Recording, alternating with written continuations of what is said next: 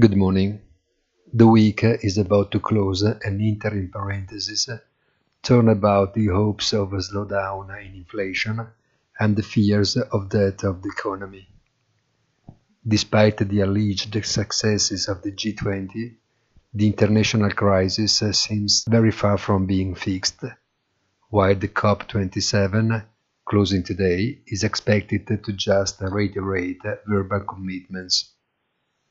Adjustments of the foreign exchange market and weakening of oil always very reactive to the strengthening of recession hypotheses. Have a very nice weekend and don't forget our weekly commentary punto della settimana on our site easy-finance.it.